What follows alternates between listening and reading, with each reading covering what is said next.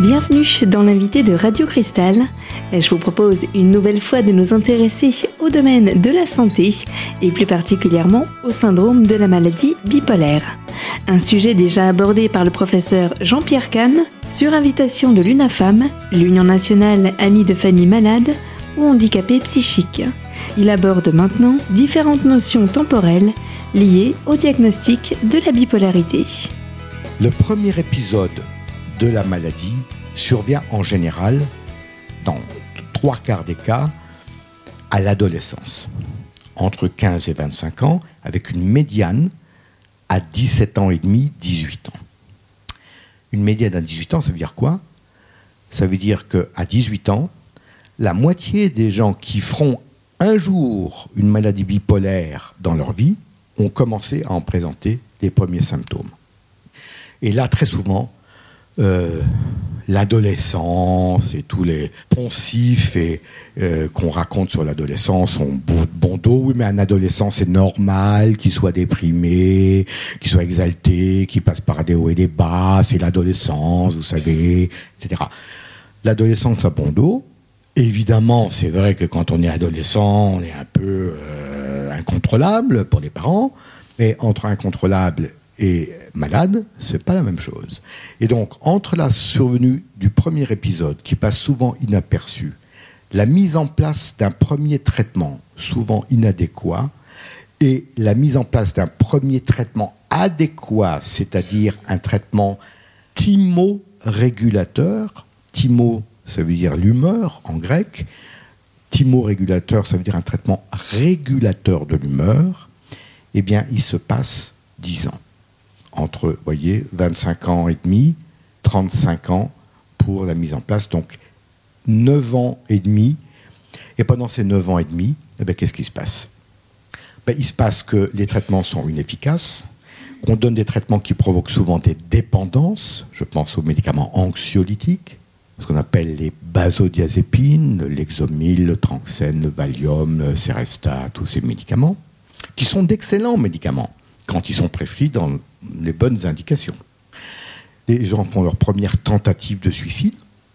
Les gens ont des hospitalisations. Et évidemment, ils ratent leur insertion dans la vie sociale. Ils ratent leurs études et l'insertion dans la vie professionnelle. Ils ratent leur vie affective, etc. Un des challenges les plus importants pour nous, dans notre fondation fondamentale, c'est de raccourcir ce délai catastrophique de 10 ans pour que les gens puissent être pris en charge précocement. Et nous avons eu il y a deux ans, nous avons été lauréats euh, euh, de la Fondation pour la recherche médicale, euh, du projet Avenir. On a eu des subventions pour un très important projet. Et je lance un appel pour que éventuellement vous puissiez nous envoyer des gens si vous êtes concernés pour un projet qui, euh, de, recherche et de suivi dans le cadre des centres experts, des gens qui débutent jeunes la maladie pour qu'ils soient pris en charge tôt, pour voir qu'est-ce qu'on gagne à les soigner tôt en termes, bien sûr, de coûts sociaux, parce que ça, les politiques, il faut toujours leur parler de fric, sinon ça passe pas. Mais pour les gens, en termes d'avoir une vie normale, d'avoir une vie professionnelle, d'avoir une stabilité sociale, affective, émotionnelle, etc. L'autre problème du, retard au diagnostic, je vais aller vite parce que le temps passe, mais c'est pour vous montrer qu'avant qu'on fasse ce fameux diagnostic adéquat, eh bien les gens ont souvent eu, dans deux tiers des cas, ils ont eu en moyenne quatre diagnostics différents et ils ont dû faire entre trois et quatre consultations avant d'arriver au bon diagnostic. Et deuxièmement, alors quels sont les diagnostics qu'on a évoqués?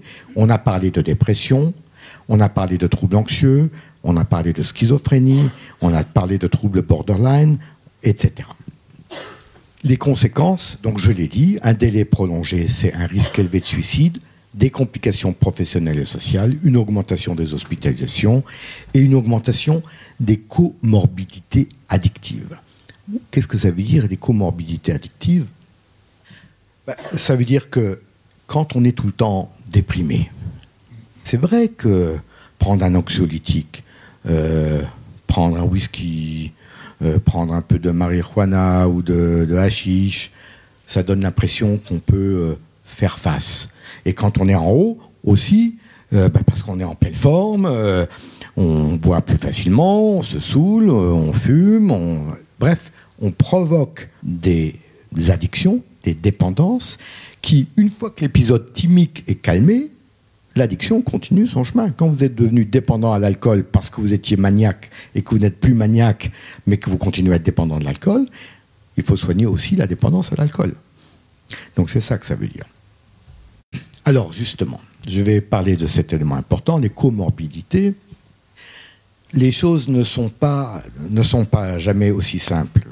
Et comme je l'ai dit tout à l'heure, on peut avoir plusieurs maladies. Un des problèmes, c'est justement que quand on a fait le diagnostic de maladie bipolaire,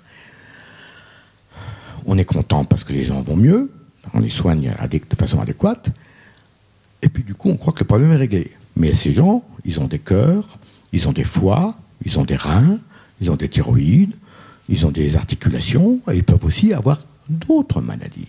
Et un des problèmes, c'est qu'il faut aussi diagnostiquer ce qu'on appelle les comorbidités. Et vous voyez que deux tiers des patients présentent en dehors de leur maladie bipolaire une autre affection, qu'elle soit psychiatrique ou qu'elle soit somatique.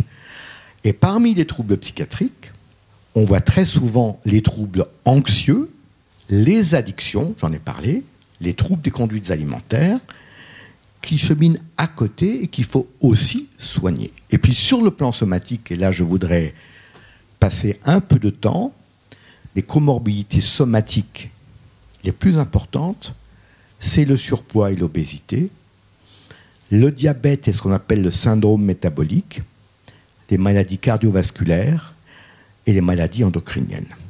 Et ce sont ces maladies non diagnostiquées ou diagnostiquées trop tard insuffisamment traités qui sont responsables de cette surmortalité dont j'ai parlé en introduction.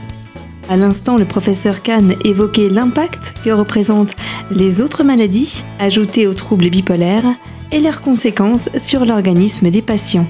Je vous invite à nous retrouver dans quelques minutes en compagnie du professeur Kahn. Il opposera en quelques chiffres le contraste qui subsiste entre les patients souffrant de bipolarité et les patients lambda.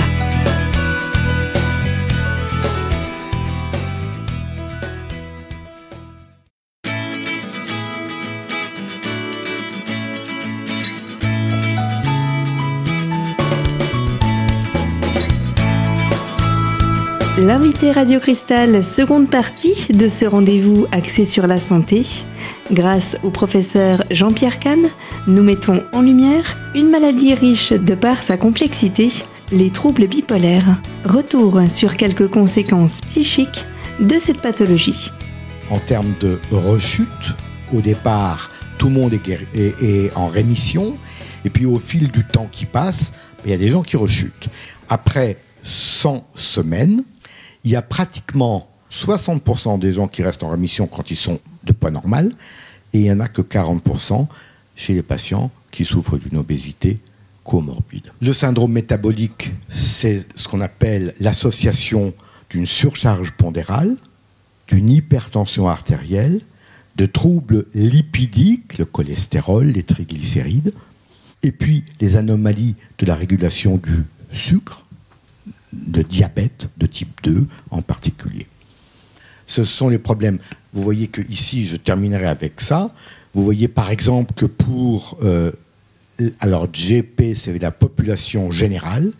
Vous voyez que pour les taux de triglycérides élevés, les graisses, euh, on a dans la population bipolaire 20% de gens dans nos centres, dans les premières études qu'on a fait, qui souffrent d'une hypertriglycéridémie, alors que dans la population générale, pour le même âge, on est à 8%, c'est-à-dire en gros 2,5 fois plus.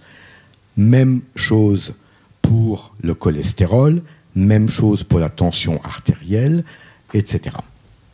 Les symptômes résiduels, donc comment améliorer le pronostic? Il faut faire un diagnostic plus précoce et une prise en compte des comorbidités et des symptômes résiduels. Et je voudrais vous dire un mot sur la philosophie de ce qu'on essaye de faire dans les centres experts.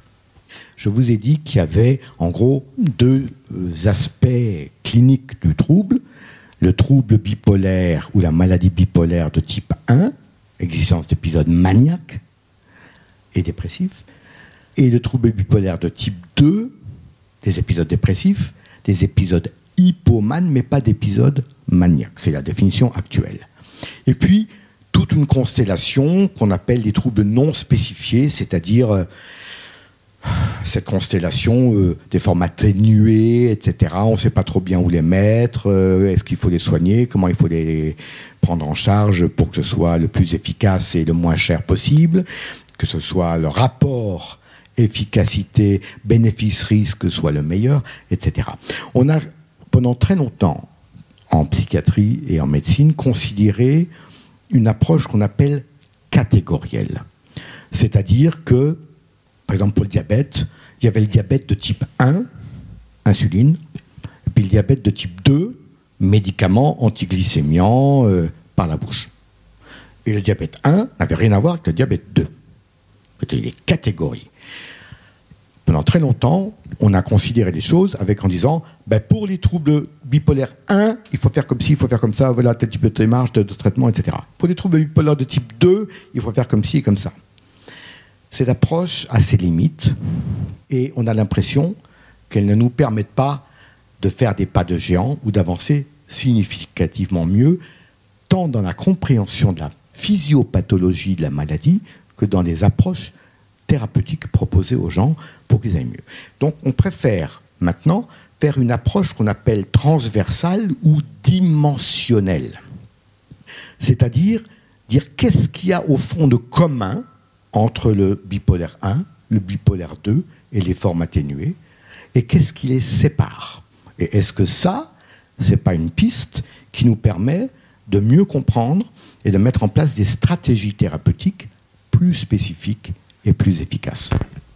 Donc, quand on approche, on adopte cette approche dimensionnelle, eh on voit que on peut bien sûr s'intéresser à la variation de l'humeur. Évidemment, c'est le symptôme principal dans la maladie bipolaire. Mais on peut s'intéresser aussi aux troubles cognitifs, c'est-à-dire aux difficultés à traiter des informations par le cerveau. L'attention, la vigilance, la mémoire, la rapidité d'associer une idée à une autre, etc. On peut s'intéresser au rythme circadien.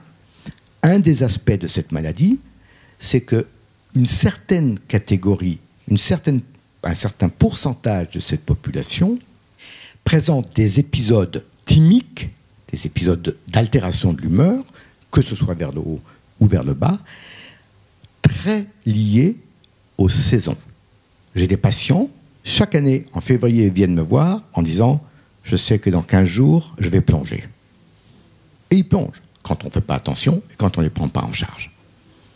Donc il y a quelque chose avec les rythmes circadiens, les rythmes veille-sommeil, les rythmes circannuels, les saisons, pour certains patients qui est extrêmement marqué, pour d'autres, pas du tout. Ça, c'est très important et c'est intéressant parce que si on arrive à comprendre qu'il y a des particularités de tel ou tel type d'expression de la maladie qui sont liées à des mécanismes spécifiques et qu'on peut mettre en place des traitements spécifiques pour ces mécanismes spécifiques, eh bien on aura des traitements plus personnalisés et plus adaptés au type de maladie bipolaire que présente tel ou tel patient. Le professeur Kahn expliquait à l'instant le rapport impact environnemental et bipolarité sur le quotidien des patients. Je vous invite à rester en sa compagnie. D'ici une poignée de secondes, il poursuivra cette conférence en abordant cette fois-ci les enjeux d'une étude instaurée récemment afin de mieux comprendre certains facteurs de vulnérabilité qu'engendrent les troubles bipolaires.